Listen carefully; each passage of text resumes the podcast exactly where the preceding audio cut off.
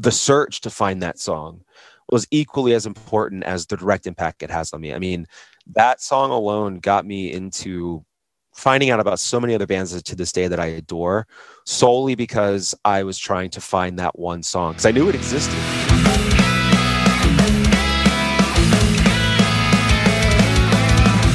Welcome to Growing Up Punk, the podcast about punk rock and all of its friends. My name is David, and of course, my friend is Aaron. This week's episode, we are continuing our Discovering Summer series with my interview with Austin Stemper of the band Praise. They're a hardcore band from the Baltimore area with callbacks to the DC hardcore and post hardcore sounds of the mid to late 80s, some 90s influences in there as well. Uh, if you're unfamiliar with this band, you've probably actually heard them at least a couple of times if you've listened to any of our radio radio episodes, because I've been pushing them for a couple of months now.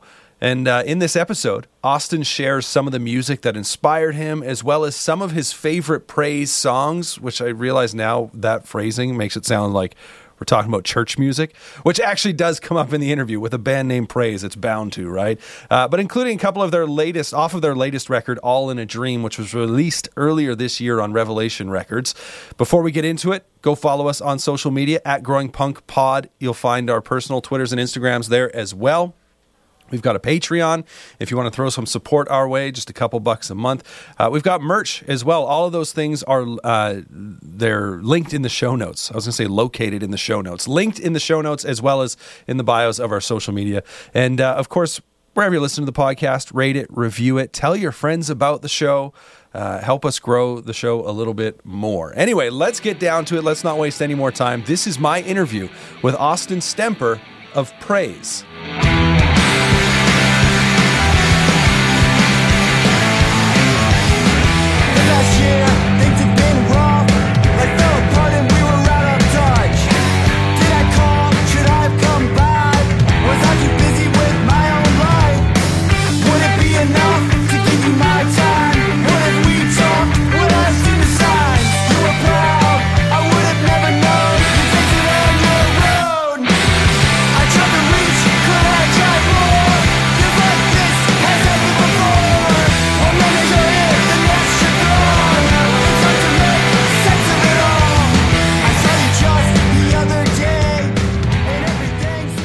So I like to start kind of like, I guess you could say at the beginning. Do you remember the first band or song or you know whatever it was that kind of introduced you to the world of of punk and hardcore and what got you going in that direction?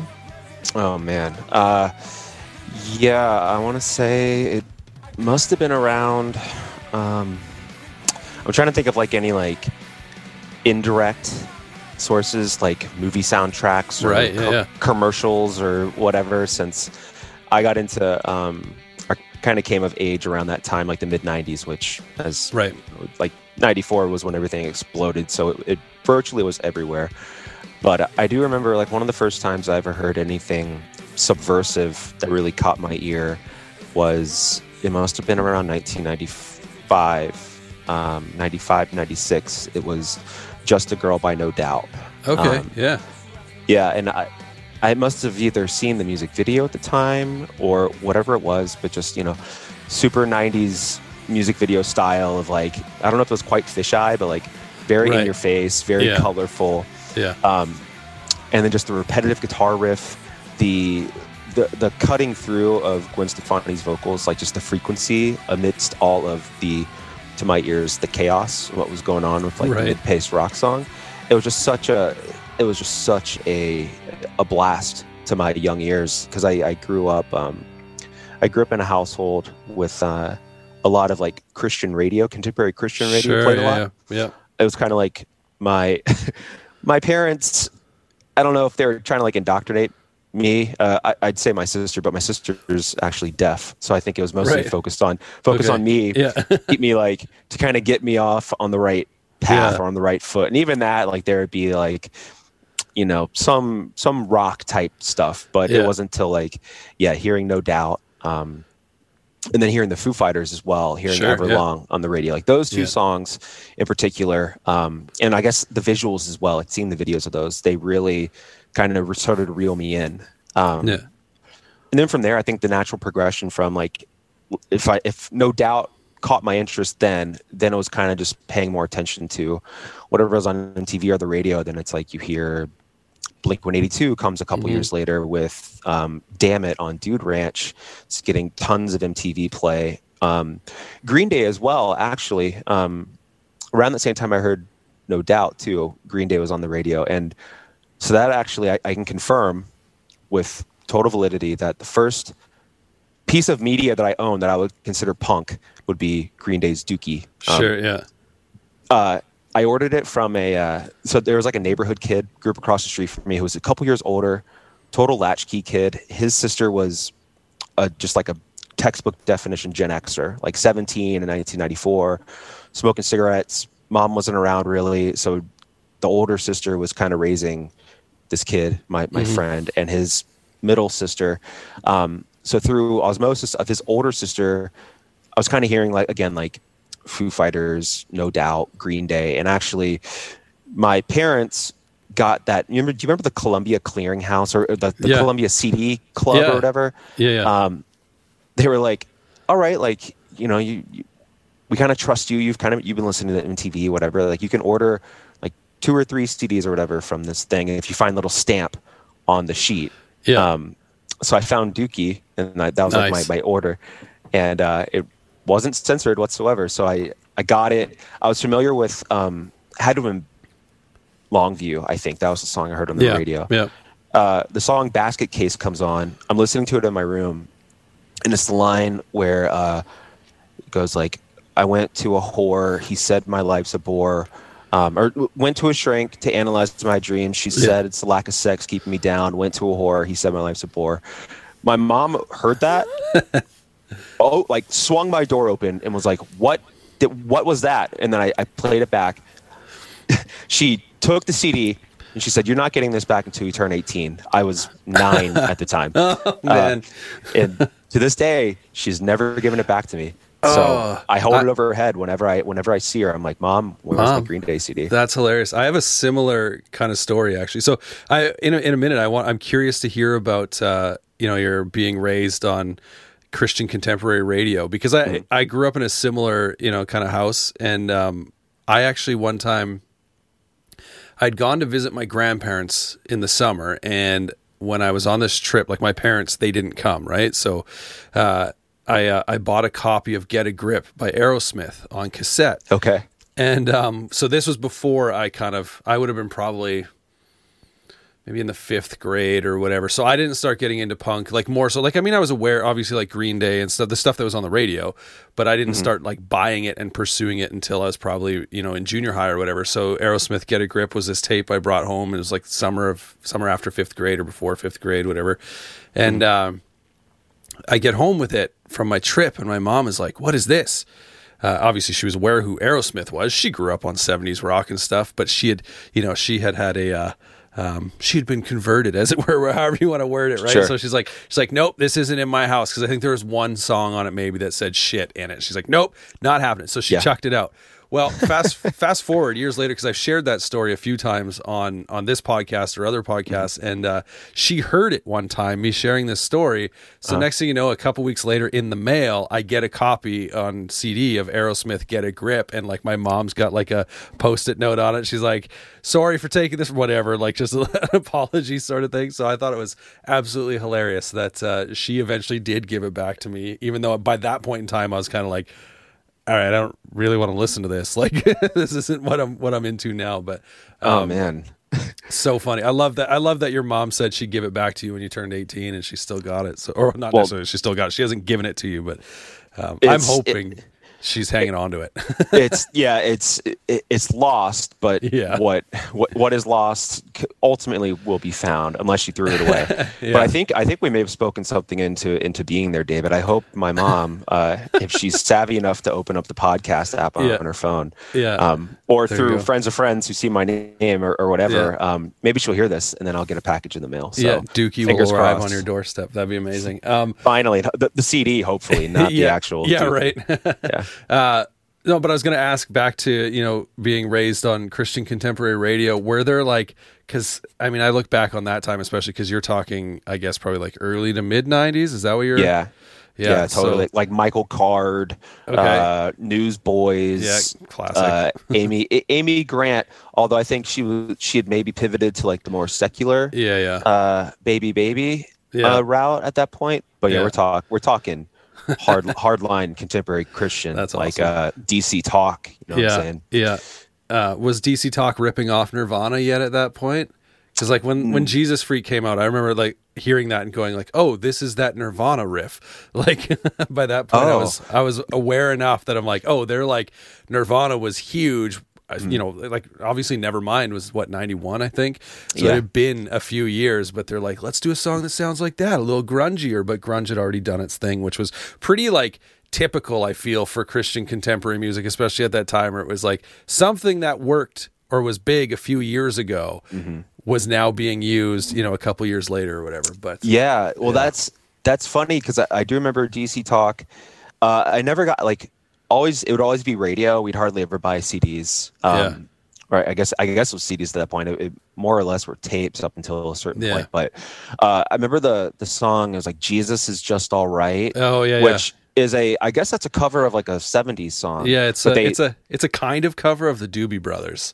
Okay, so Doobie Brothers. So Yeah. so they they modernized it, gave it like a facelift, and Yeah. that was one of the first times that like it kind of I, I kind of was noticing it's like oh so contemporary Christian like it's not all just like s- synthesizers and like Right, yeah. orchestral like this weird uh, Yeah. ethereal sounding like background vocals. They can actually kind of sound like like going to the ra- to the um to our local roller roller rink or whatever like Yeah. or church nights that there were Yeah. um, it's like that could play in a roller rink and it would get people's heads bopping. So it's like, Right, oh, this yeah. is like, this is kind of like, yeah, like you said, like, they're kind of doing something that sounds like MC Hammer, but Yeah. they're like two years late Yeah. behind it. So yeah, um, Yeah. yeah, that's so that, that's interesting. I mean, whatever they can do, I guess, to like yeah. get get get cast their their rods into the water and see what they can Yeah. hook. But like my introduction into punk even came through like MXPX and Tooth and Nail bands and stuff like that. Like, uh, Sure. I mean, again, like Green Day and you know The Offspring and you know that stuff that was making it on on the radio. Mm-hmm. Sure, I was aware of and, and knew, but like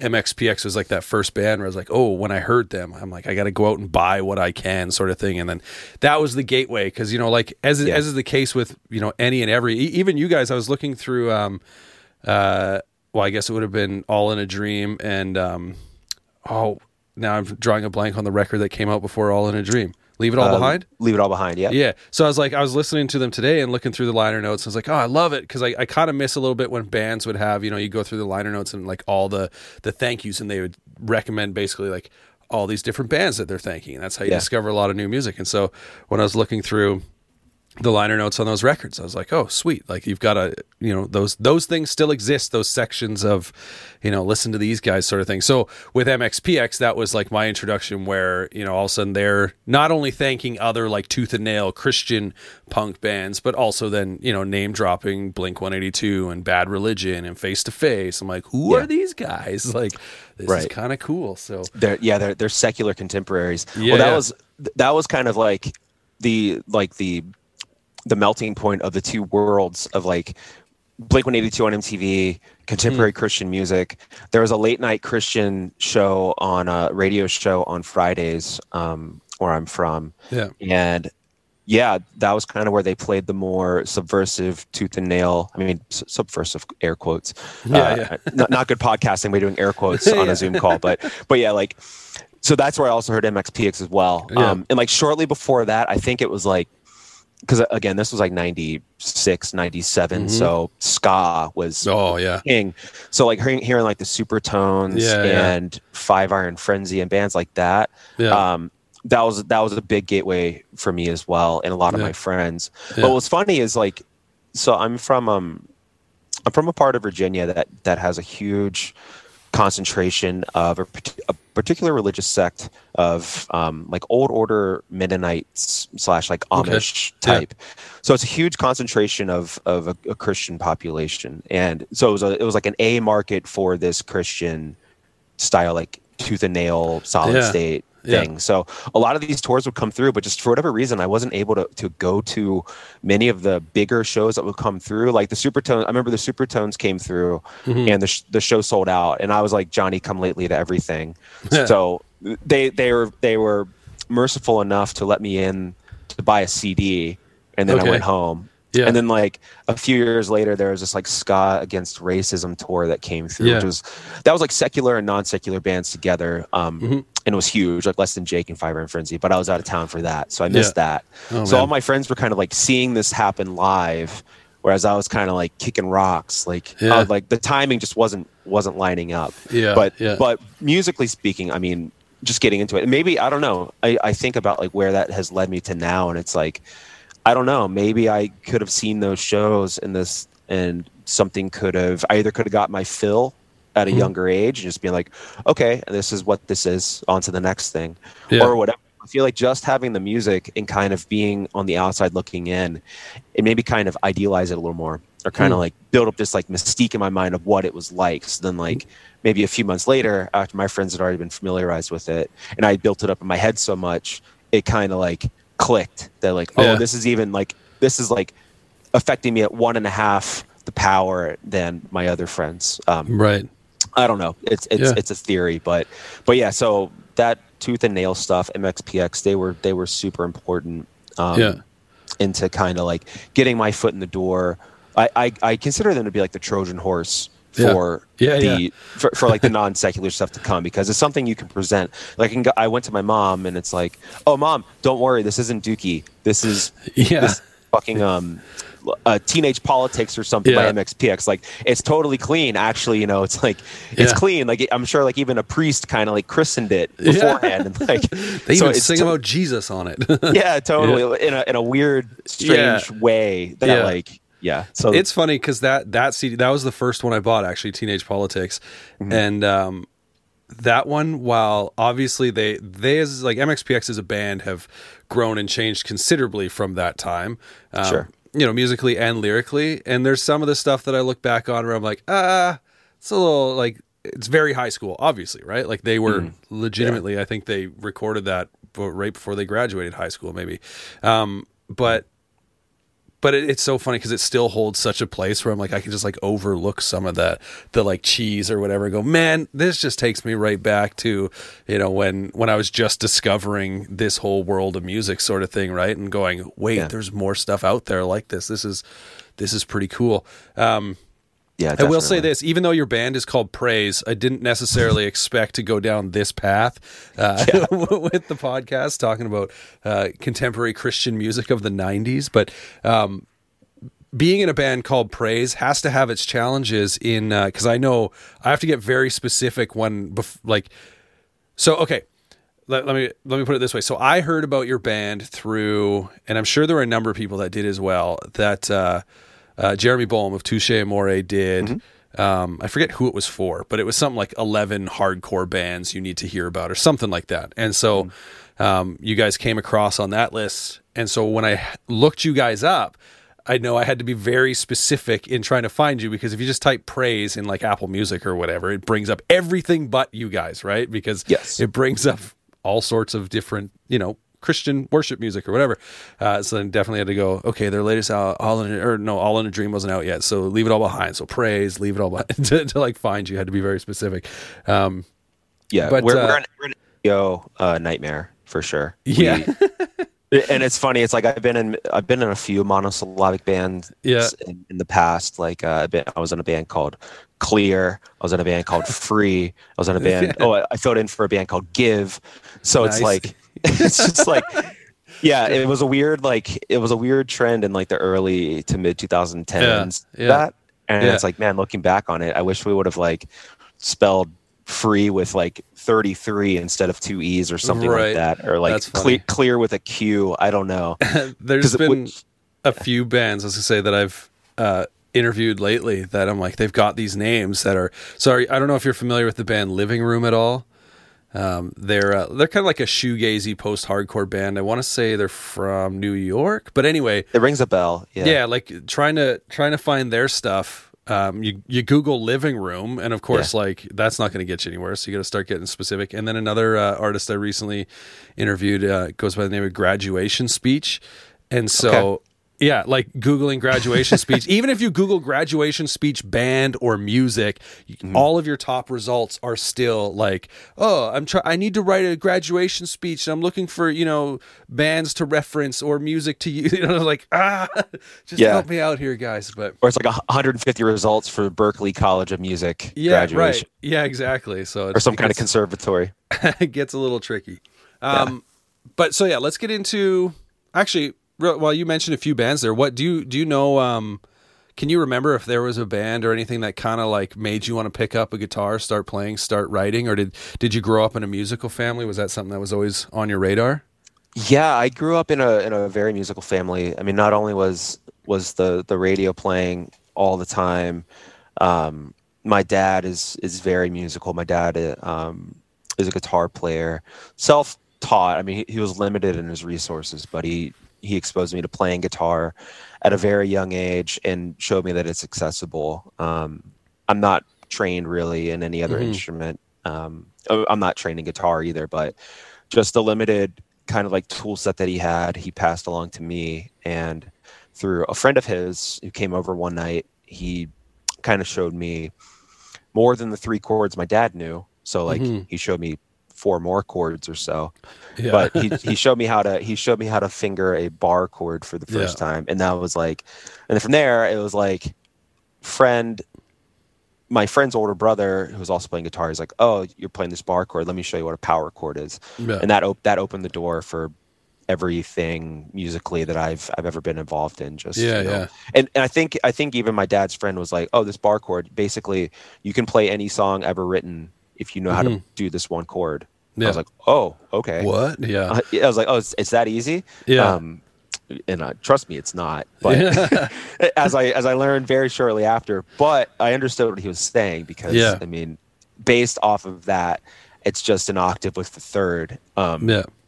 Yeah, I mean, any kind of major major song in a major key, you can play it. So yeah, yeah. through that, um, and then as far as like super early influences, um, a really big one for me was uh, Smashing Pumpkins. Nice. And the album Mellon Collie and yeah. Sadness. Yeah. Uh, I know we're going to be talking about three three songs that influenced me, um, mm-hmm. and I wanted to go with something off of that record, but there are three other ones that I thought were a little more pertinent yeah. to what we'll be talking about. But yeah. I just think that I think that record is flawless. Um, well, flawless.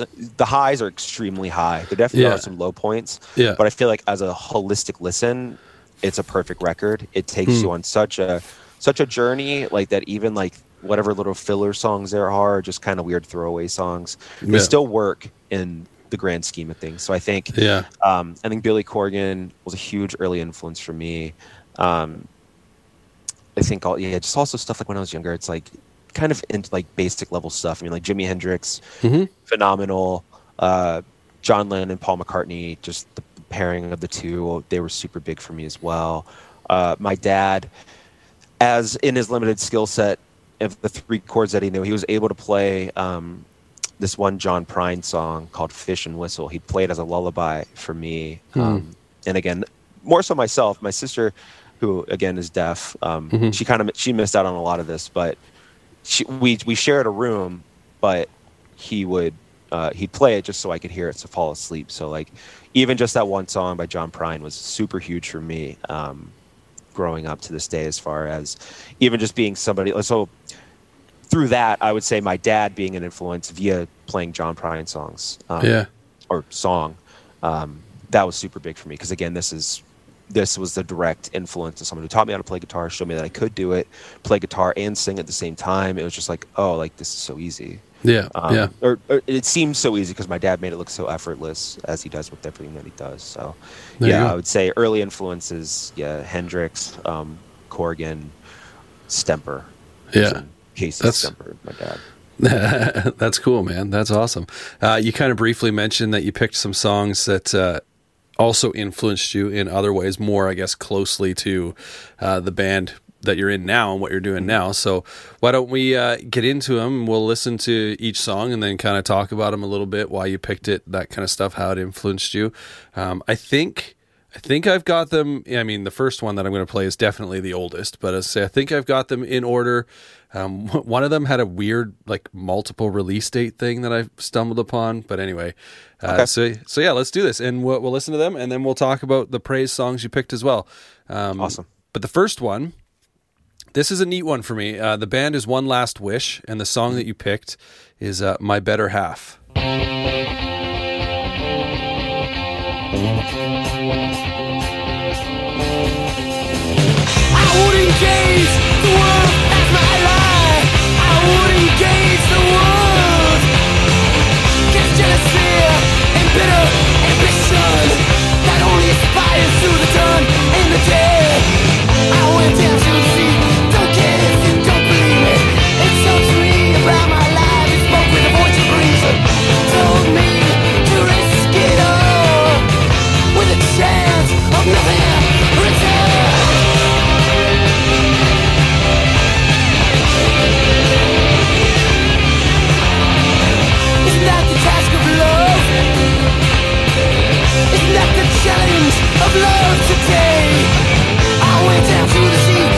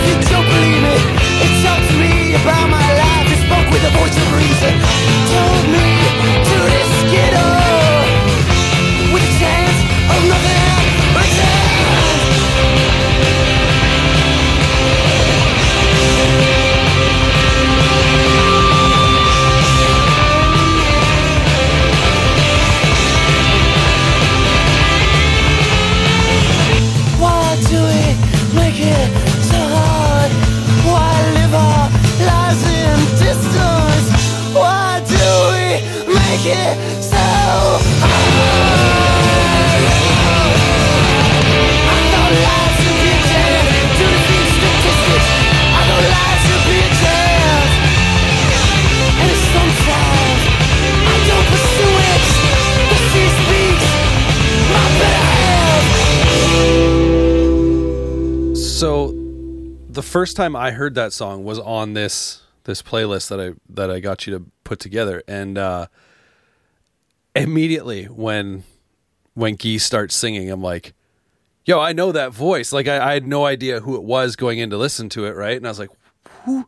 Why is this voice so familiar to me? And then, you know, um, it's very obvious who it is once you kind of start paying attention. And it's funny because, you know, I've I've read a number of books that cover uh, you know, the DC scene in the mid 80s or you know obviously the minor threat stuff all the way up through you know fugazi and, and what and whatnot. But i don't know if i've seen this band mentioned at all. Obviously they were kind of one of those ones that was there you blink and you miss it type thing.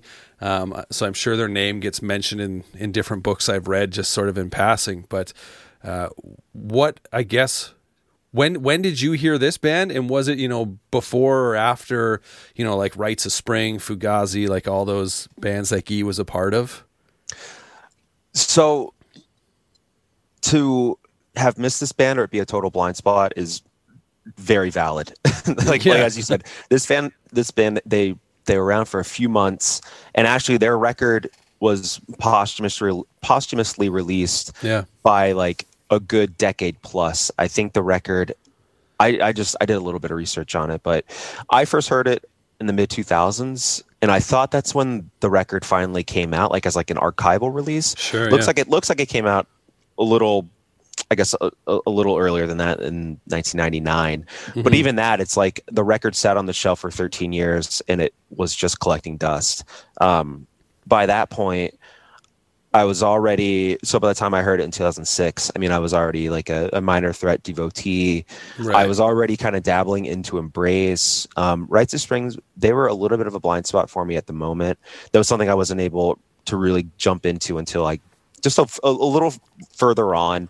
Um, I don't know. I was, I was more team embrace at that time in my life. Sure. But yeah. something something came out like this song amongst a collection of my friends. Um, really took off. Um, it was like some some period of time. I don't know if you remember like when MySpace was the thing, and you could visit somebody's profile, and it was you could have a song on, yeah, on your profile. Yep. So that was like one of the first times I ever heard this song in particular, um, and it just it immediately caught me. It was like the perfect tempo.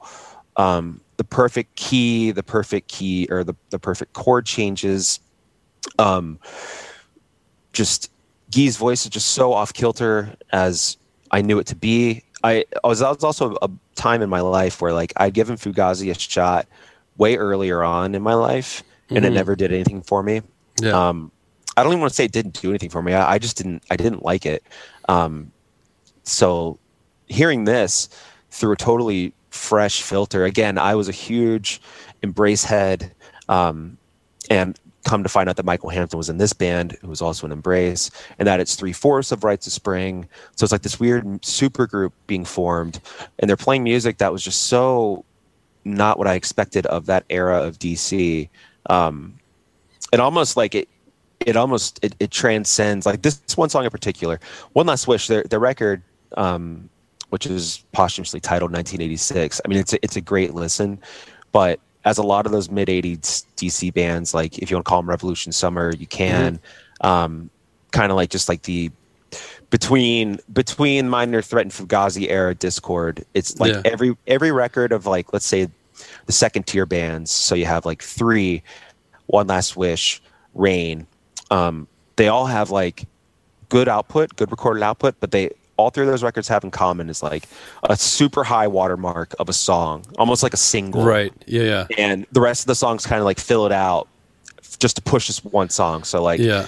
three has the song Swan Street, and I feel like my better half by one last wish is is that example as well it's it transcends everything as i've gotten older like i hear i hear thin lizzy in it i hear yeah, yeah, yeah. so much other stuff like i don't even know it, it just melds so much awesome amazing stuff. Not only just outside of the DC box, but even just it, I think it fully encapsulates that DC sound in that yeah. era of like yeah.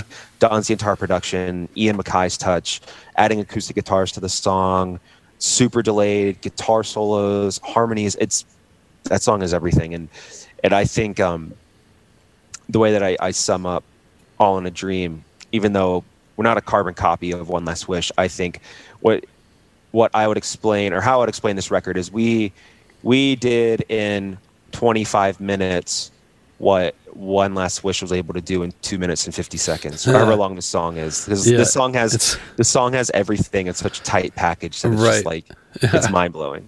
Yeah well it's it's interesting because my my first exposure to your band was uh, leave it all behind. So the album prior to All in a Dream, which came out this year.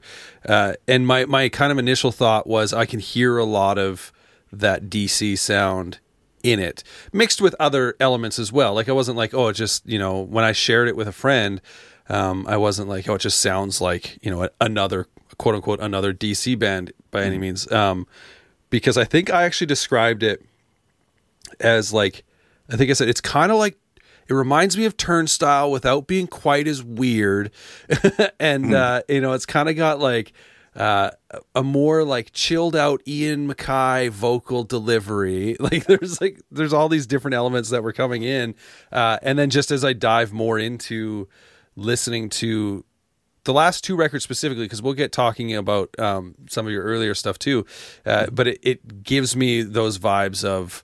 Um, the one that jumps out first actually for me is Dag Nasty. Like if you want to like just kind of a direct comparison to a DC band, as it were, like that one kind of is one that jumps forward. But I think Dag Nasty also did something, you know, unique in that scene that helped them stand out from, you know, not necessarily the rest, but a lot of the bands. So uh, I think they're kind of one of those like jumping off points, as it were, if that makes sense. But yeah, definitely. Um, yeah. So what when this when this song came on and I heard Guy's voice, I was like, okay, well this, yeah, this this seems about right. It's a, a very kind of like left field pick because, like I said, you know, blink and you miss this band, I guess, and I had no idea who they were. Even though, I, again, I'm sure I've read their name, they had to have come up just in like, you know, someone talking about the formation, the eventual formation of Fugazi, right, and like everything that that they were as a band, but. uh yeah, no, it's it's pretty great, and um,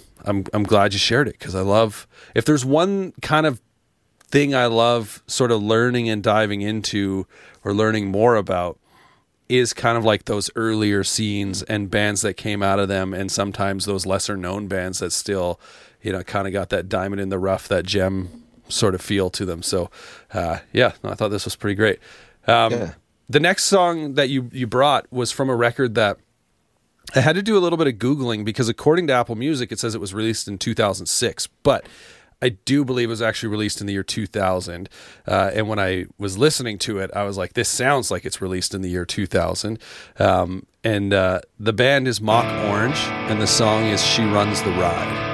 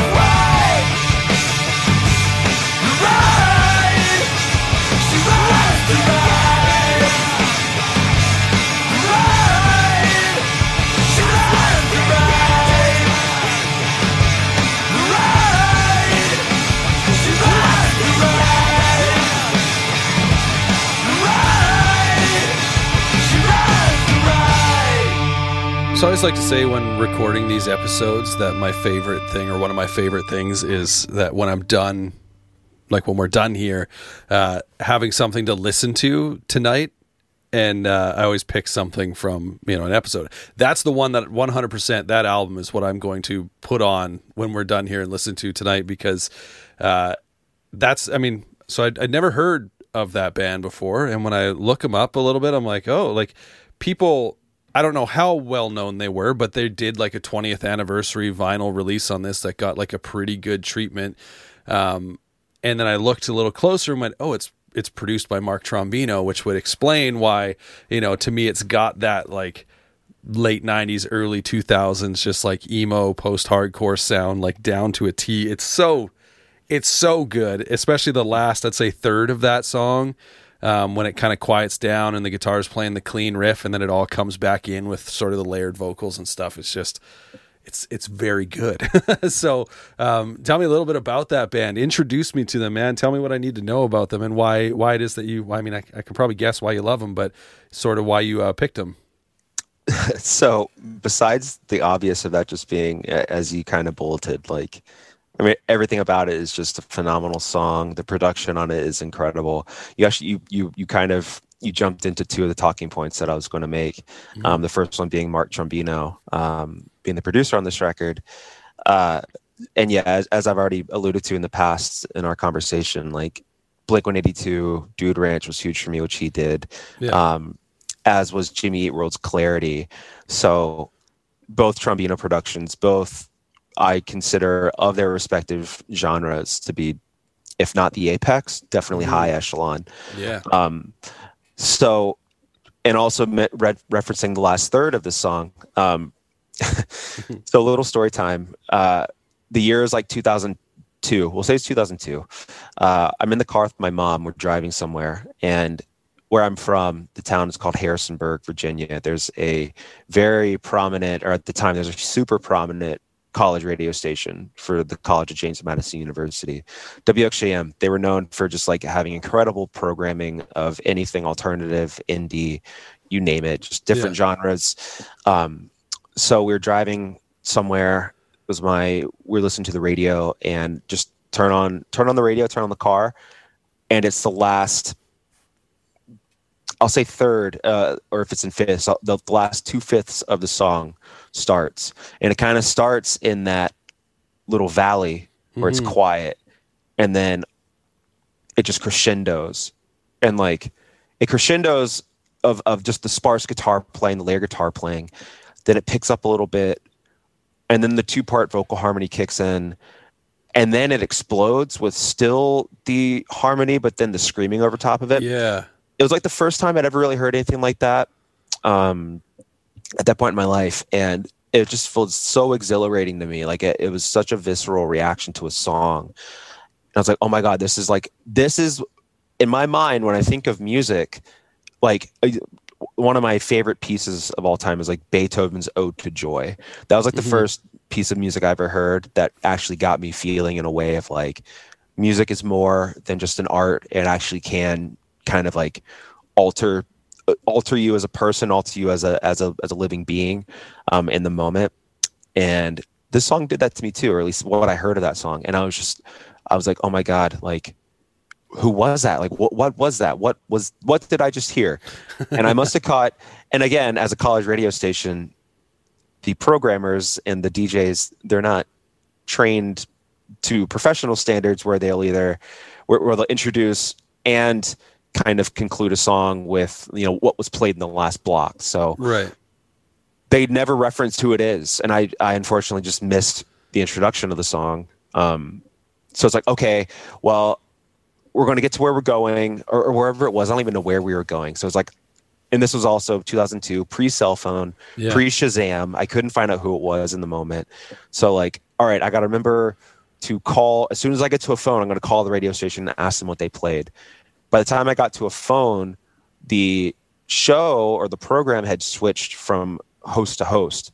Yeah. So I missed whoever it was that had the show previous. It was now on to the next show. So I was like, oh God. Uh, I don't I don't know who to call or like I don't, I don't know who to ask. Yeah. Um, and then I tried listening to that same show, and they also like it was a rotating weekly schedule.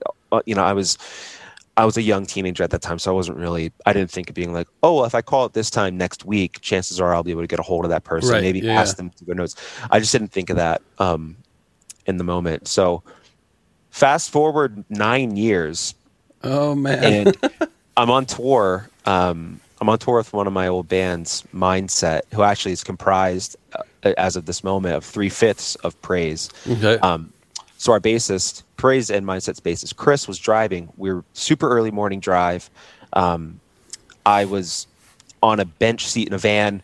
My girlfriend at the time was joining us, so we were kind of like sleeping, twilight morning, like in each other's arms, just dead asleep. And all of a sudden, I just I hear the two part vocal harmony kick in, like when it first comes in.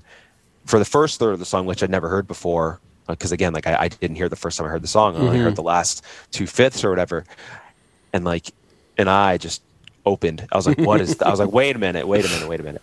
And then the song does what it does. It, go, it goes to the valley and then shoots off, and I, it's like I just told the story. We just praised it a weekend this past weekend, um, and I was telling the story to um, a fi- our fill-in drummer, and uh, it I felt like, and to tie it back into to our Christianity talk, like like Lazarus from the crypt, I shot up and screamed, and like our, our, our bassist was like, he thought something was wrong, like we like we ran into something. He's like, "What's going on?" And I was like, "You have no idea."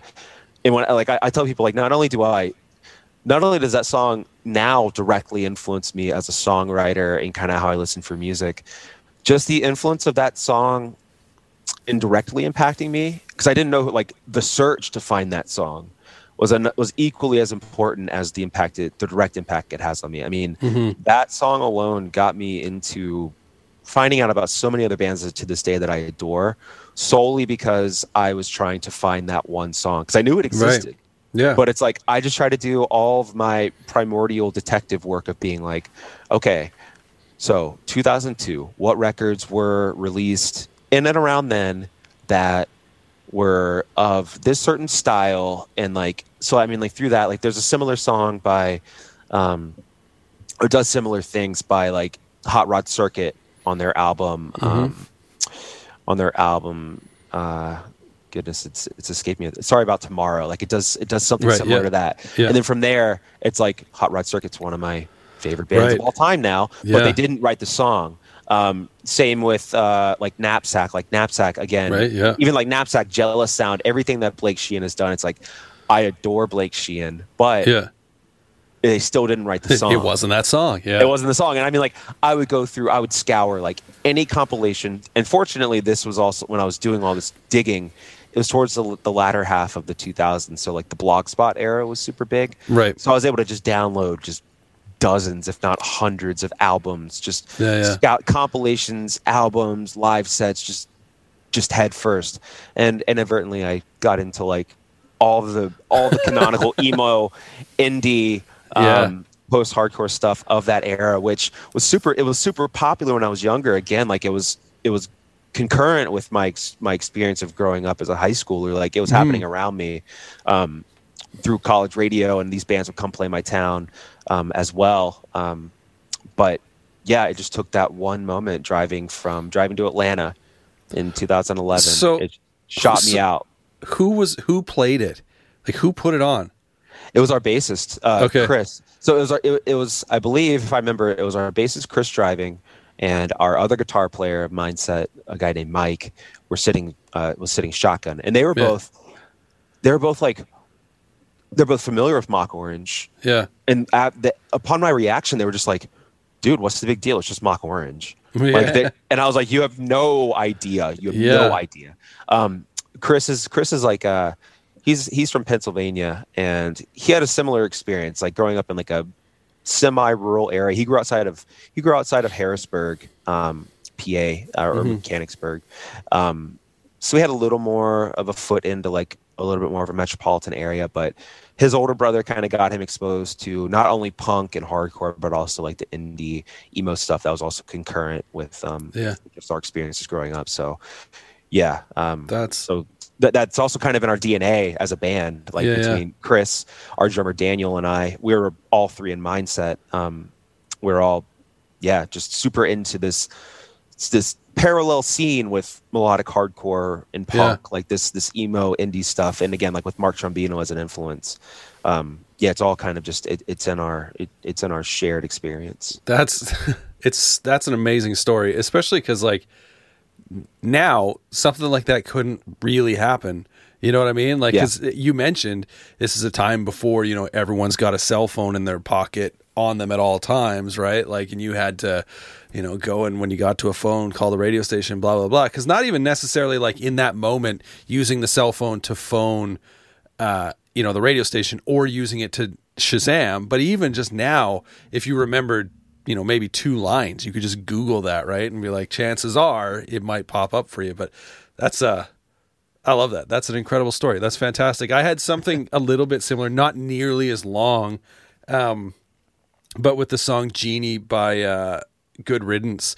I'd heard it like I was in my cousin's car driving around and it came on like some mixtape she had made and I and I liked it but didn't like think anything to ask her at that time about it and then all of a sudden you know like a few days later I have this melody stuck in my head and it's the melody from Genie and it's like a couple years later um, I see this band cover Fertile Fields by Good Riddance, which then leads me to buying Ballads from the Revolution. And all of a sudden, this song comes on, you know, a few songs in. I'm like, oh shit, like this is the song. That's the I remember, song. Yeah. I was yeah. like, that's amazing. But it didn't take near, it didn't take, you know, nine plus years of, uh, like of searching because I didn't really go looking for it either. I just remember like liking this song, and you know I didn't talk to my cousins very often. They lived a little ways away, so I just happened to hear it one time when we were visiting, and you know it never came up again until finally I bought the album because a cover like a band covered one of the songs. I was like, oh my god, like this is the song I was like listening to and looking for for the longest time. But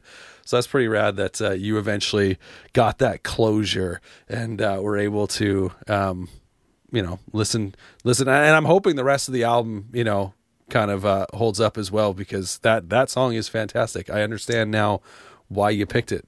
Oh, it's it's a great album, and uh, yeah, I I wholeheartedly believe that like my music fandom died that day because I felt hmm. like I I felt like I completed music, like I my life to that point was was done. It's like okay, yeah, cool. Yeah. Now I can just now I don't have the fervor anymore to to keep on to digging. the next thing now. Yeah, yeah, yeah. yeah. Now I can get into like I don't know Maybe I'll start reading. yeah, or yeah, golfing. Yeah. There you go. Yeah, yeah, that's awesome. yeah. Um, let's get into then the next song that you brought, uh, which is by the band Count Me Out, and the song that you picked is "Against the World."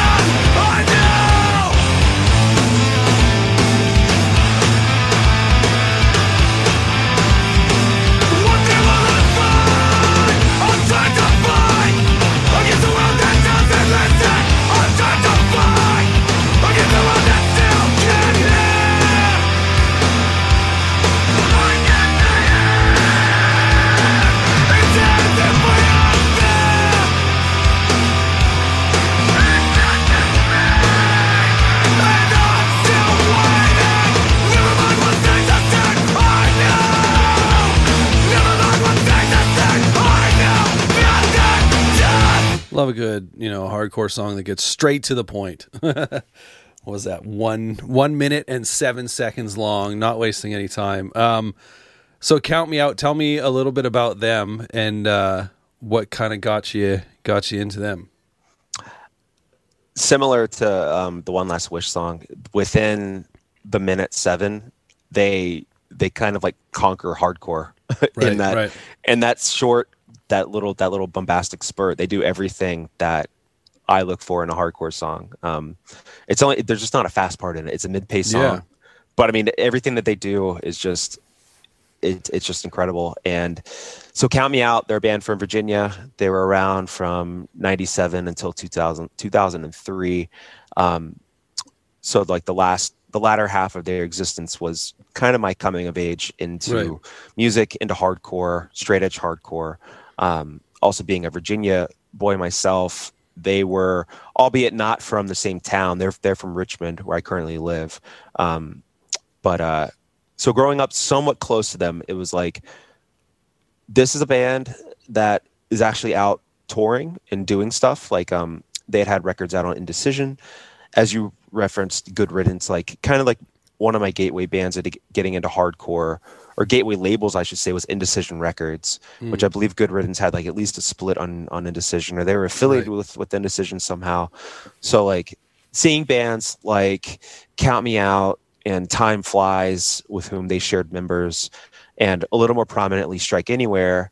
Garth from Count Me Out was in Strike Anywhere. Like those, that triumvirate of bands kind of going out and doing stuff as like a new wave of Virginia punk hardcore um, kind of following in the wake of like Avail and four walls falling it's like this is happening in my real time and these are bands that are living and breathing that i can actually go see and enjoy right, yeah, yeah. Um, and just something about Count Me Out. I don't, I don't know. I think it was just the aggression. They often get compared to their, to their, um, their their contemporary band Time Flies, and like in a strange way, like they'll and this was definitely some old old school thinking, um, where like Count Me Out was like the modernized chain of strength, we'll say, like if we're speaking revelation terms, okay. whereas just straightforward abrasive, aggressive, and Time Flies was like the modern Gorilla Biscuits, right. a lot more tuneful, um, and a little more quirky with their songwriting. And I think just the the direct, straight to the point nature of Count Me Out kind of is what drew me in. Um, and from then on, I mean, just going to see them as a kid, many I, I saw them many times, and just every time it was like this is this is what I aspire to be as uh, as I'm coming into my own um, you know, like I, I just want I want to do what Count Me Out does. I think that what they do is like they're, they're making a name for themselves. They're making a name for Virginia. They're straight edge. Um, it can be done. They were the first yeah. band I saw that was like, this can actually be done. Like touring can be done. Releasing records on a record label across the country, like it can be done. Even eventually going international, going to Europe, it's like it can be done. Um, so yeah, I was fortunate enough to um, to catch them a bunch of times growing up. I caught their last show um, in 2003, and that was also kind of lining up with around the time that my first band was getting off the ground, kind of in like that that like prehistoric stage of like demoing, like mm-hmm. like the demo stage, but not quite play a first show yet. That right. happened between the time or in the interim of of the demo and our first show was when Count Me Out broke up. So it was mm. like now like this band isn't around anymore. So like I, I want to fill this void and the bands that were around as much as I love them, they, they weren't quite satiating that itch for me. So it's like, well, this right. is now kind of like, I guess it's up to me to like, to write this music that I, that I want to play or that I want to hear. I got to do it myself. So that was a, that was yeah. a huge drive to get me off yeah. of, or get, get me out of the, uh, the practice space and actually start doing stuff. And, yeah playing shows and touring and kind of just seeing the world and more than was just that the state of Virginia had for me. You mentioned uh, Revelation Records a couple minutes ago, uh, which you guys are now on Revelation Records. Was that a label that you know, like in your in your teenage years or whenever that you were fully invested in, or was it one that was just kind of um, around for you. Like so for myself, like, you know, labels like Fat Records and Epitaph and stuff like that were like they're always there, right? Like and I knew a bunch of bands on those labels, but I was definitely more into other labels, right? Like so that that I was like loyal to, I guess would be the word. Vagrant Records being one of them. You mentioned Hot Rod Circuit a little bit ago too, but um so like was was Revelation Records a label that you were kind of like had that loyalty for you where you saw the logo, you saw like the star, the yellow star on it or whatever and you're like I'm in, I'm buying this no matter if I've heard this band before or not. Um, or were they just kind of one that you you knew about and were aware of obviously a number of bands on it but they were just another label at the time? Well, it's funny. It's like so Revelation much like Dischord, um, many people would consider them or could consider them maybe a legacy label because yeah they rose to prominence well before I was getting into music. And a lot of people kind of align their preferred output with the more early stuff. Um, and I, I definitely say that Revelation, when I, by the time I was getting into, um, into the label, it was definitely the early canonical releases, like the, like Rev one through ten, and even mm-hmm. now, like maybe up up through like t- Rev like Rev 20, 25 or so. It's like those are to many people considered all-time classics of the genre. Right. Yeah. Um, and then Revelation, it's funny that there's another podcast that's doing the um, they're doing the Revelation chronology, like the discography from start to finish. Yeah, yeah. Which coincidentally is hosted by the singer of Count Me Out, Jason oh, Mazzola. Nice. um, so like they're going through all these all these releases that like, and they're kind of explaining as they go through episode by episode. Um, kind of like what, what the label was doing at the time as well, um, and kind of what they were experiencing. So like late '80s was just releasing straight edge hardcore. That was their that was their bread and butter. Mm-hmm. And then, as many straight edge people do, they either grew out of it, they'll look outside the bubble of it, and just see like, well, what is like associated, um, t- like tangential to the scene, but like something that makes sense to put on the label. And they're taking a lot more chances in like the '90s, um, and even into the early 2000s when I kind of was became cognizant of the label. So I would say like by the time I got into the label, what they were doing as a modern label or as a relevant label, it wasn't as it wasn't as gripping to me. There were definitely some there there were other labels that were doing better what it, like for the style of music that I like, like say Yeah. Bridge Nine Records, Sure. or yeah. um, or even in, like Bridge Nine or Indecision. Like those are labels that really focusing on my bread and butter style of hardcore in that moment. But Revelation was definitely something that when I was coming of age and learning more about the scene at large, that was the I mean that that is the the height of to, to me at that time in my life like everything that the label did for a window was was perfect it was infallible hmm. so I, it was just such an influential label to me as points of reference and like source Yeah. source material and Yeah. even throughout i mean even up until and the, so they and with with every label like i feel like a lot of them under especially ones that have been around for so long they'll have certain kind of renaissances and just revitalizations of um, whether if it's new hiring or just new people being put into different positions where they can kind of guide the creative ship. Yeah. Um, so like there was a time when like my friend Bob was running Revelation in the mid 2000s and was signing some great bands like um, like Richmond, like uh, Down to Nothing, a band from Richmond, Virginia, straight edge hardcore band. They were the they were like the top dog straight edge band in mm-hmm. that era. Rev got them, and it kind of birthed this like renaissance for the label. And I think that that definitely helped out. And even nowadays, like, I mean, outside of signing praise, I mean, I think the Speedway record is awesome. Yes. The B the Be Well record is awesome as well. Yeah. Like, so they kind of have these like, and it, I'm not even going to say that they really fell off since like I kind of got on board in the early 2000s. They've they've had like certain bands achieve a little more than others, but mm-hmm. they've definitely maintained a level of quality. Yeah. So I think uh, I just I admire them for everything that they have done, and, and even now that, that that I'm listening to this podcast, and it's like there's so many blind spots that I had for Yeah. the label, and I'll go Yeah. back and listen to these records, and it's like, oh wow, there actually is like there are some really good things that I just overlooked for whatever reason. I don't know, just just my naivete or just my ignorance that I'm finally able to like objectively sit back and be like, oh yeah, like I understand the context of what this label is doing. Um, which again, it's it's it's easy for a label that's been around for so long to just accumulate so much history and Yeah, yeah. so much output that it's like there's, you're going to find something there. So yeah, Rev, Rev, historically and present, I look to, and I, I'm a I'm a I'm a Rev super fan. What uh, what's the name of that podcast? I'm gonna subscribe to it as we speak. It's called Where It Went. Where it So- went. Yeah, where it went. It's also it's hosted by our friend Greg, um, and another fella that we haven't met named Javier. So Greg, Javier, and Jason um, Oh, there it is, are are doing the arduous task of, well, so our record is 196. they're on Um, as of recording. They're on episode 58 right now, so it looks Yep. like they've probably got some time to go. I was going to say they're they're into the 50s, so they will probably be talking about our record. Um, by the time I'm celebrating my 40th birthday, so we got five. We, we got 40 years, or five 40 years, I should say. Sorry, 40 years. yeah, I was just born years. today. Uh, that's awesome.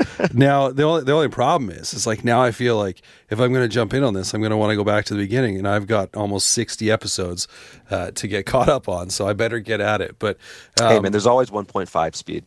1.5 yeah, yeah, there you go. I can't, man, I can't do that. I know people who do it, and I'm just like, part of me is like, what's what's the point? you know, I'm like, I can't.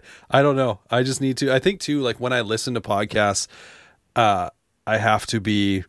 I like the, most often I'll listen to them is like I'm driving, or you know, just doing some kind of like menial task that doesn't take a lot of thinking. But if I'm just sitting there, like sitting around the house, I've got some free time. Like I can't. I can sit there and like tune in and listen to an album, let's say, um, but I can't sit there and just listen to a podcast for whatever reason because I'll just like my mind will just start wandering. And I get the irony of hosting a podcast now for a number of years and uh, fully. Uh, uh, I'm sure people tune me out all the time, but it is what it is, man. So um, let's get into let's get into the songs that you brought um, from your band now, Praise, okay. uh, that we've been kind of weaving in and out of a little bit here and there with some of the background to the band. But uh, the first record that you picked, or the first song that you picked, is uh, the title track. Yeah, yeah, title track off your 2014 record, "Lights Went Out." Um, this one I actually had to go and is it is it on like Spotify, Apple Music, and stuff like that? Because I couldn't find it, but I didn't know if it was just like hiding somewhere. I know it's on Bandcamp. I picked it up off there, but yeah, it, it should be on streaming. I use Spotify and yeah. um, I searched it. I know, as as you said, searching praise alone, yeah, don't yeah. get the best results. But yeah, I, I I did a search and it popped up. Although I, I did notice that I had to type it out a little more, like right. so praise lights went out. Then it it popped up maybe by the time I got to yeah. Went or so. Oh yeah, yeah, yeah. Um, anyway, I went and bought it. I bought it on Bandcamp on uh, on like what Bandcamp Friday or whatever. It just happened to be where or whatever they call it, where they maybe they don't call it Bandcamp Friday because they don't take any of the money. I don't know, whatever. Um, I went and yeah. bought it. It was out on. Uh, you guys were initially signed uh, up until this record to React Records. Is that right? Correct. Yeah. Yeah. So was that the first label that you guys signed to, and like up until Revelation Records, the only thing that you guys had released any music on? Yeah. Yeah. Mm-hmm. React or React. Um, that was our home for ever since the beginning. I, I'm not an original member of Praise, so mm. I'm kind of speaking as an outsider. But yeah, yeah, um, yeah. React hosted Praise ever so graciously for there you go for almost uh, 10 years or so. Yeah. Amazing. So, as we mentioned, this is uh, the song Lights Went Out.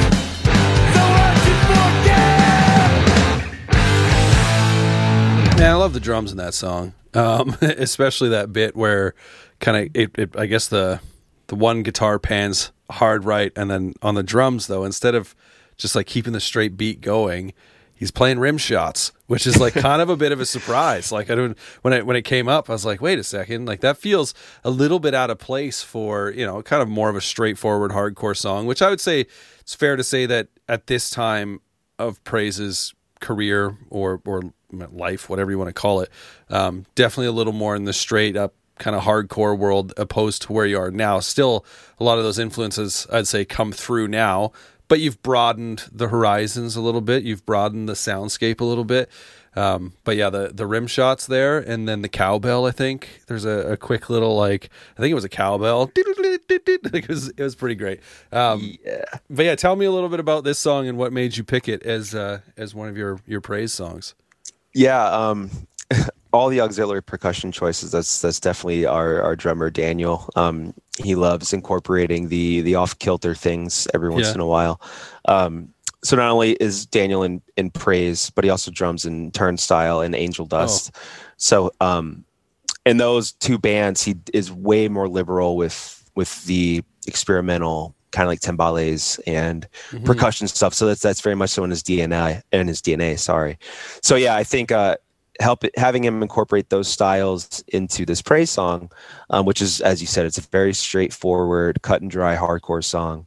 Um, it kind of it, it does act as like a foreshadowing for what we would do on then to fall like leave it all behind and to our new record with just some slight experimentation mm-hmm. while still keeping our foot in definitely deep seated in uh, DC hardcore roots. Yeah, yeah. Um, yeah, so that song it's it's straightforward. I think that's a perfect culmination of what Praise's sound was, uh, or the synthesis of what the sound was at that point. Like the fast part is is so minor threat, out of step um, era. Mm-hmm. It just that tempo and the riff and even like the breakdown, the the palm muting part that you mentioned, we pay heavy homage.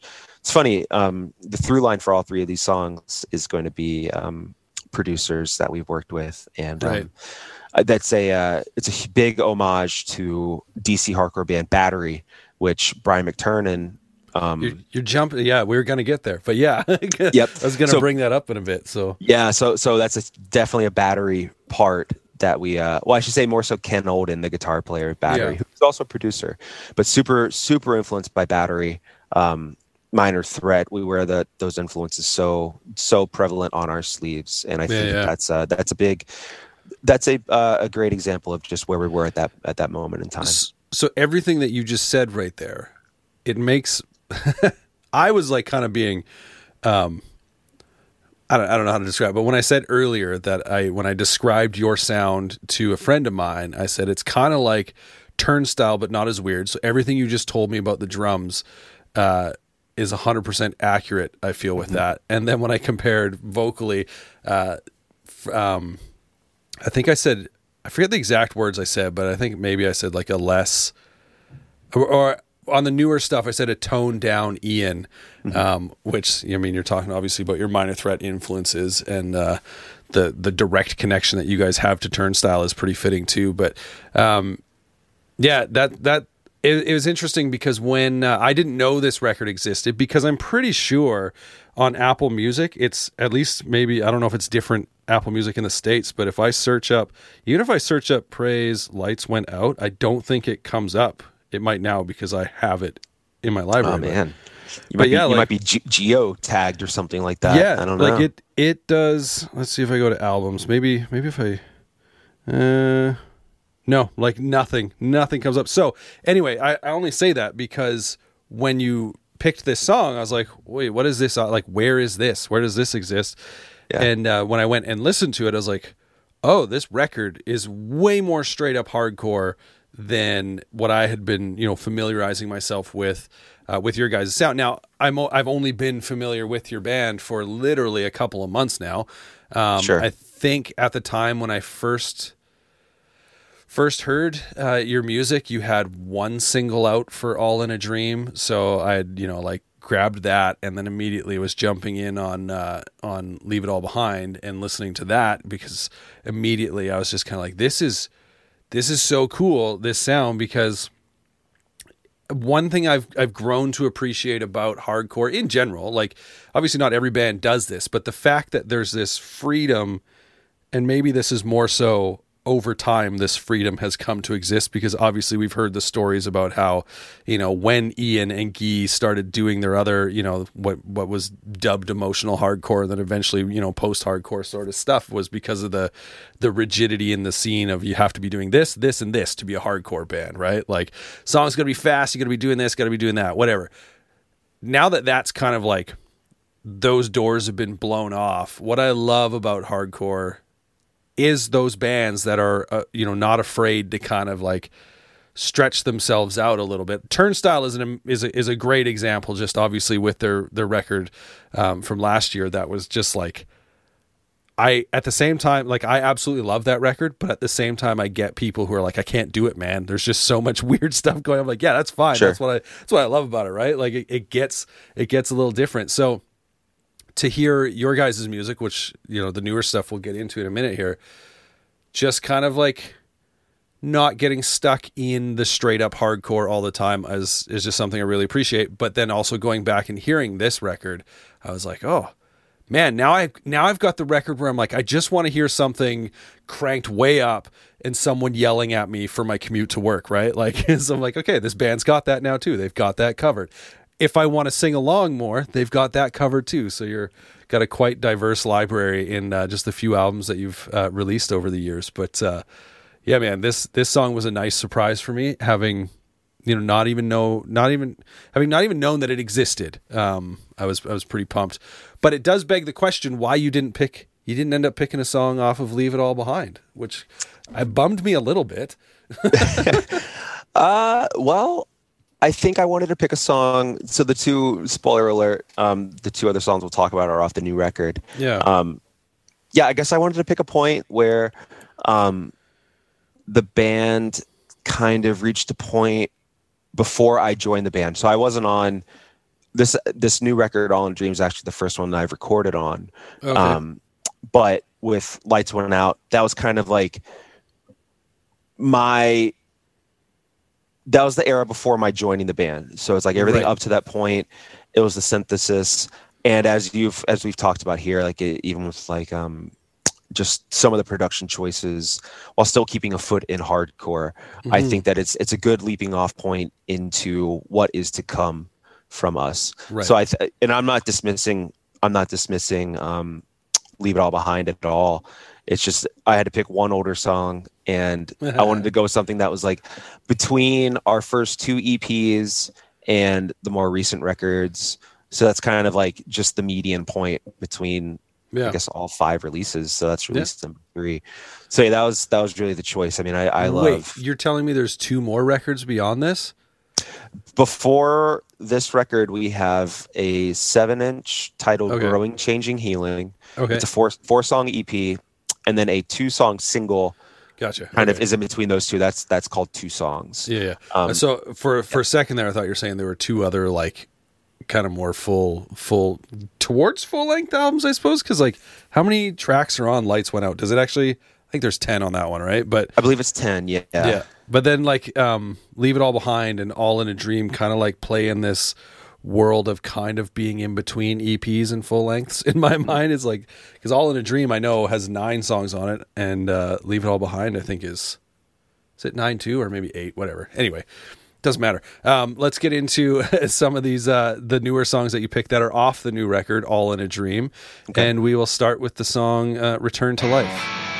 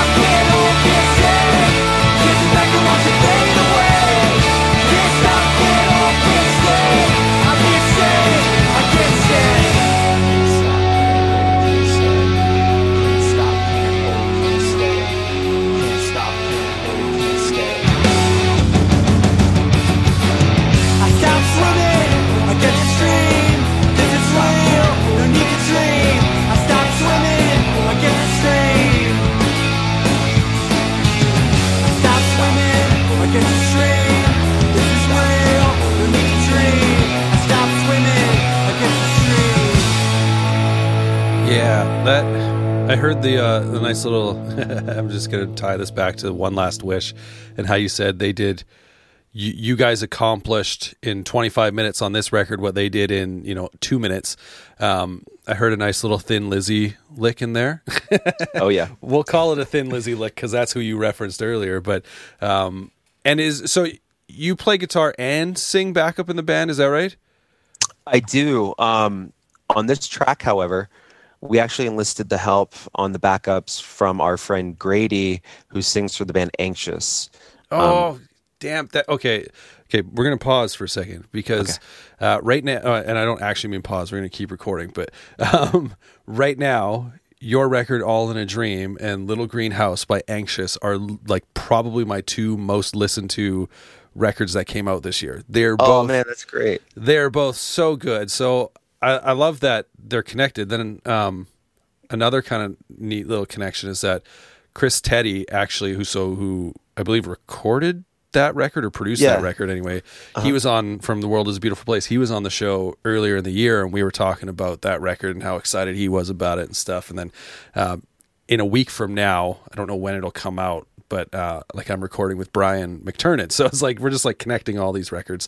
Um, oh my gosh, that's so, so, cool. Yeah, so that's that's pretty rad. Uh, okay, so tell me because uh, I was going to ask, like that's my favorite part of the song is when the "can't stop, can't hold, can't stay" line comes in. So I was yeah. going to ask if it was you, but in fact, it is not you. Um, but it's still. Uh, such such a great song. So tell me a little bit about why you picked this one as as one of the off the new record. Yeah, um, for a few reasons. Uh, this is the first song that I actually had a hand in helping put together and write with the band.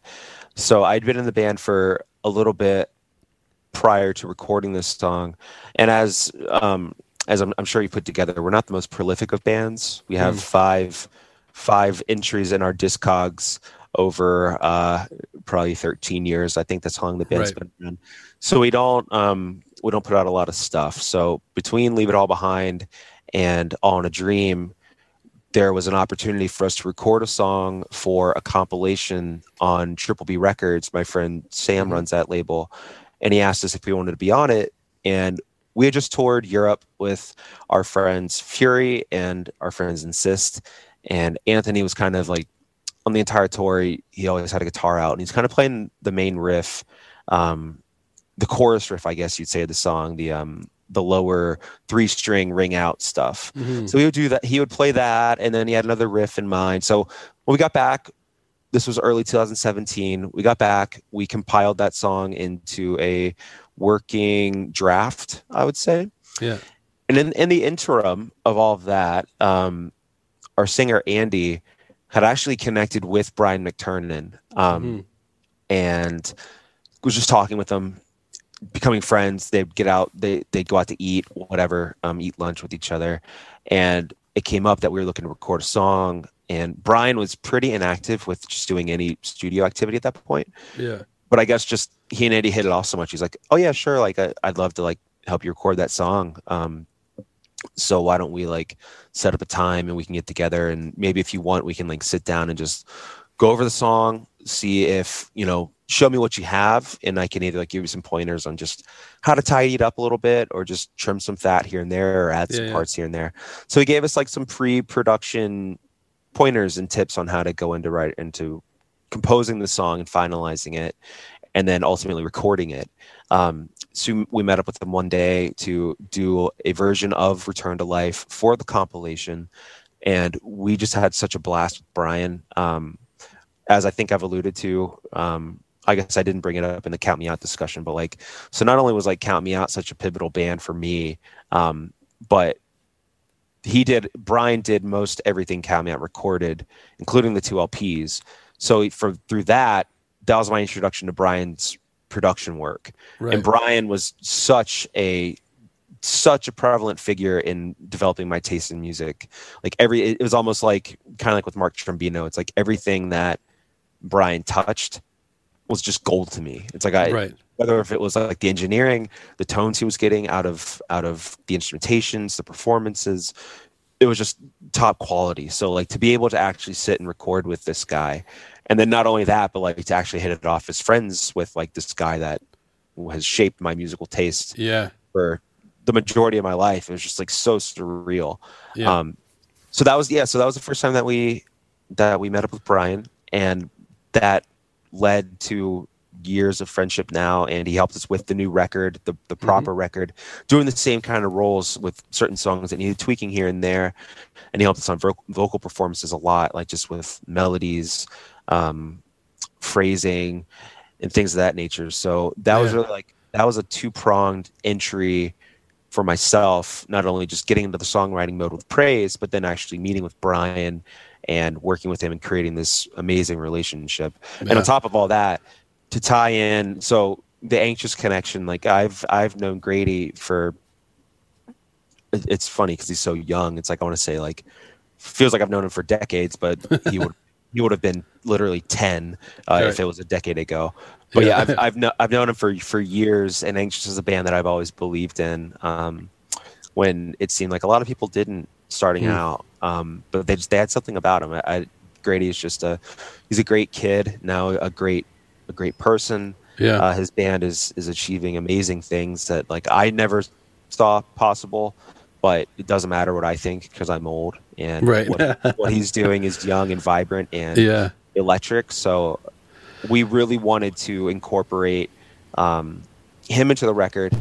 And also to tie in Brian, Brian actually does a guest vocal spot on another song on our Yeah. record, which was intentional. We, we wanted to do a, um, to kind of create this through line of generations and that, that may come off like a, a little a little contrived and corny but it's true i mean we we love grady just as much as we love brian and vice Yeah. versa so That's cool.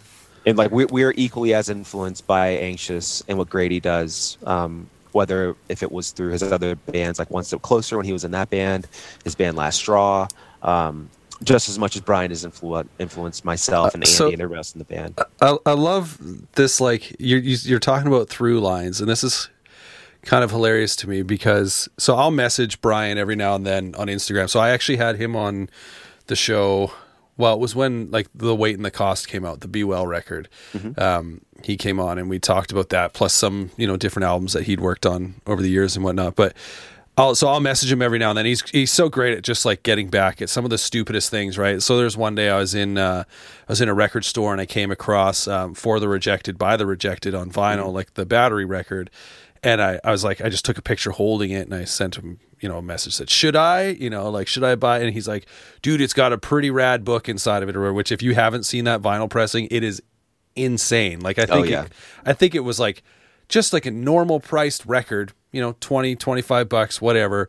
And I was like, I thought it felt heavy. And you open it up and it's just got this glossy book in it that is, a- anyways, that's not why I'm telling you this story. But uh, one of the other things that I messaged him one day is I, I sent him a message and I said, uh, I think it's maybe the closing track on the One Step Closer record that they put out last year. Last year.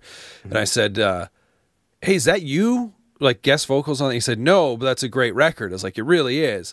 And then um, with your record, when it came out, before I got it on vinyl to actually look in the notes, I was listening. I was like, is that you on the, on the praise record? Thinking he was going to say no again, and he's like, "Yeah, it is." I was like, "Oh, that's that's awesome." So it's funny, you know, just this connection that you've now drawn this line to one step closer, um, and then also which which I thought he for a moment I was like, "Oh, is he on that record too?" But it ended up not being him. I don't know who it was on that record. I was never able to to look it up and find it out, but um, it may just be someone in the band. Anyway, uh, that was so that's great, but. Um, I think on the One Step Closer record, that is, uh, it's a dual performance by Ryan, their singer, and the singer of the band Magnitude, Okay. who's named Russell. Um, Right.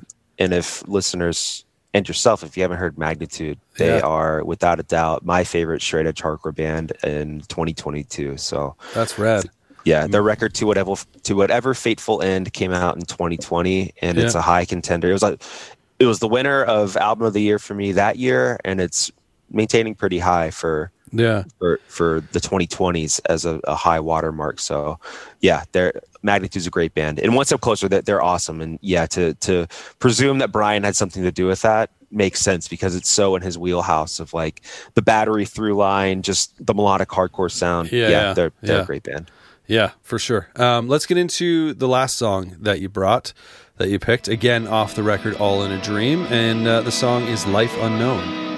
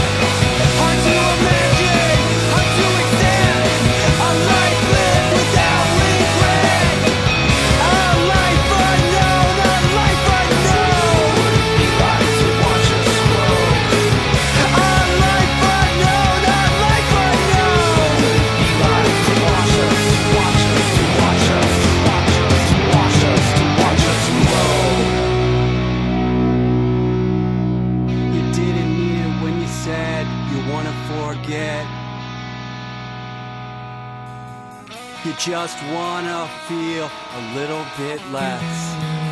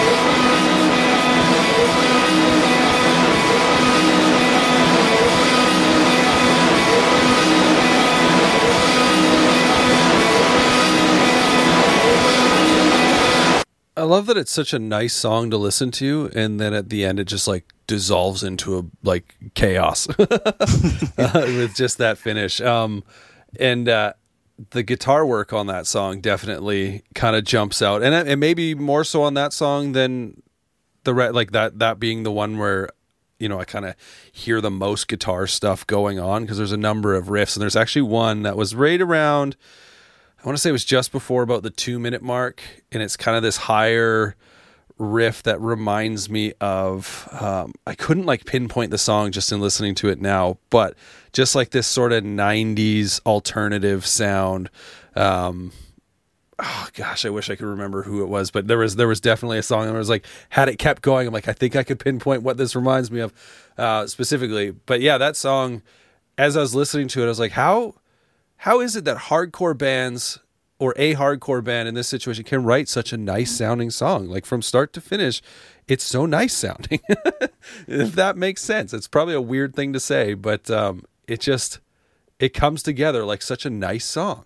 I think this song is the through line of kind of everything we've talked about. Um, Just with the the mock orange song, um, the one last wish song, and also just through the context of age. Like we're all at this point, we're all in our thirties. I'm in my mid Yeah. my mid thirties, and also what you alluded to in the past of just hardcore nowadays. The codification of it has kind of like it's dissipated a bit, or like it's it's stranglehold on on form has kind of lessened, Yeah. and you, you can incorporate more things and you can express yourself a little more freely. Like it's like with Glow on the Turnstile record, I think Yeah. again, like whether people like it or not, it's pretty undeniable that that's an expression of some creative people. Um, so I think, although our records, I think that we must record around the same time, so we weren't directly influenced by Turnstile. I think it's just yeah in the in the ether in, in the zeitgeist of hardcore circa 2020 that like hey just do what you think feels good or what you Yeah. think sounds what you think sounds good um and because really like i think just with technology being what it is now people can be exposed to so many different things that it's almost going to be impossible to not have certain elements creep in. So like yeah the, the 90s riff like I, I know for for certain when we were writing that song um it's super super heavy influence from like creation records and like some of the early brit pop stuff um like Right, stone yeah. roses and blur. Yeah. Like that was that really crept in. And that was kind of what like the looping the guitar looping um that which is the common kind of the common thread in the song at the beginning and the end and the drum loops at the end which do dissolve kind of into like the chaos. Yeah. Um that was all kind of like well like these bands did that back in the day um and it's cool like it, it's just a cool effect like kind of a cool effect. It's kind of trancy like it in and the ending of life unknown leads into our last Yeah. song on the record which is a cover by Husker Du so it's just like well what's a way that we can kind of like get to that point again, kind of like with Mock Orange, like the ever the ever crescendo of what I heard there. It's like how can we get build it up to this point where then it just kind of releases into the last song. So that was all those things are an influence, and then to, to tie all this back together. Um, as I said, or, or, as we talked about Mock Orange with the trombino touch, like Jimmy World Clarity, super important record for me and the rest of the band. Mm-hmm. There's a lot of production choices on that song in particular that were that were homages to trombino and what Jimmy were, were doing then, just like with some of the looping and some of the uh, yeah the the, rep, the repetitive parts of um, I guess like the many examples on that record. We try to just that was our little nod to that as well. So yeah, yeah. So that song's like it's a bit Jimmy Eat World, it's a bit '90s rock, it's a bit Stone Roses. It's just, and again, like we're all older, we've been exposed to so much stuff that just all of our shared experiences, hardcore or non, it's kind of just it comes out, and it's gonna yeah. be it's gonna be a natural thing at this point. And maybe you you mentioned the Jimmy Eat World thing there, and maybe that's like the because like clarity is definitely one of like, for myself as well like one of my probably all-time favorite records mm-hmm. and more so even than i think some of the other like i might listen to some other jimmy world records more often mm-hmm. uh, if that makes sense but like just everything that's going on on clarity feels so nice. And maybe and maybe that's that that is a similar vibe that i'm getting in that song where you know i said how could it feel just like so nice to it's such a nice song you know? Like there's yeah. all the different parts working together um and the build. I definitely as i was listening to it i did have a thought about like mock orange especially towards the end before you know the chaos kind of starts coming as those drums start looping and sort of uh like I guess over modulating or whatever, you know, just getting yeah. kind of dirty there. Um, because you got layered vocals going on and just kind of this nice build towards it, and it all comes together so well. Um, so I mean, maybe, maybe that is like what I'm trying to describe. I'm like, what is it about the song? I like the Jimmy Eat World reference. That's pretty great. And you mentioned like Husker Du, the cover to end the record. Is that something you guys? Because you also ended um, Leave It All Behind with a cover. And is that yes. something that you guys like intentionally set out to do? Is it a thing where you're like, it'd be all right to have maybe one more song on here? Like, what kind of goes into that process of A, deciding to do a cover to close the record, and then B, picking that cover? I think it's it's along the lines of like we were talking about earlier with um, liner notes in a record. Like that right. is it's such an it was so important for for people of our of our era and our generation. Um, it may be lost on younger people. It, I mean, I, well, I say that, but it's like I, will open new records and still see a thanks list yeah. from bands. Like, yeah. let's say anxious, like kids anxious as age will will do that still. So it's, yeah. it's something to the tradition, and I feel like something else that's equally as important is just bands covering other bands as influences. Mm-hmm. Um, it it just keeps it keeps certain traditions alive. It will expose people to new music. I know for candidly speaking, I wasn't that familiar with that Husker Du song until our singer Andy proposed it.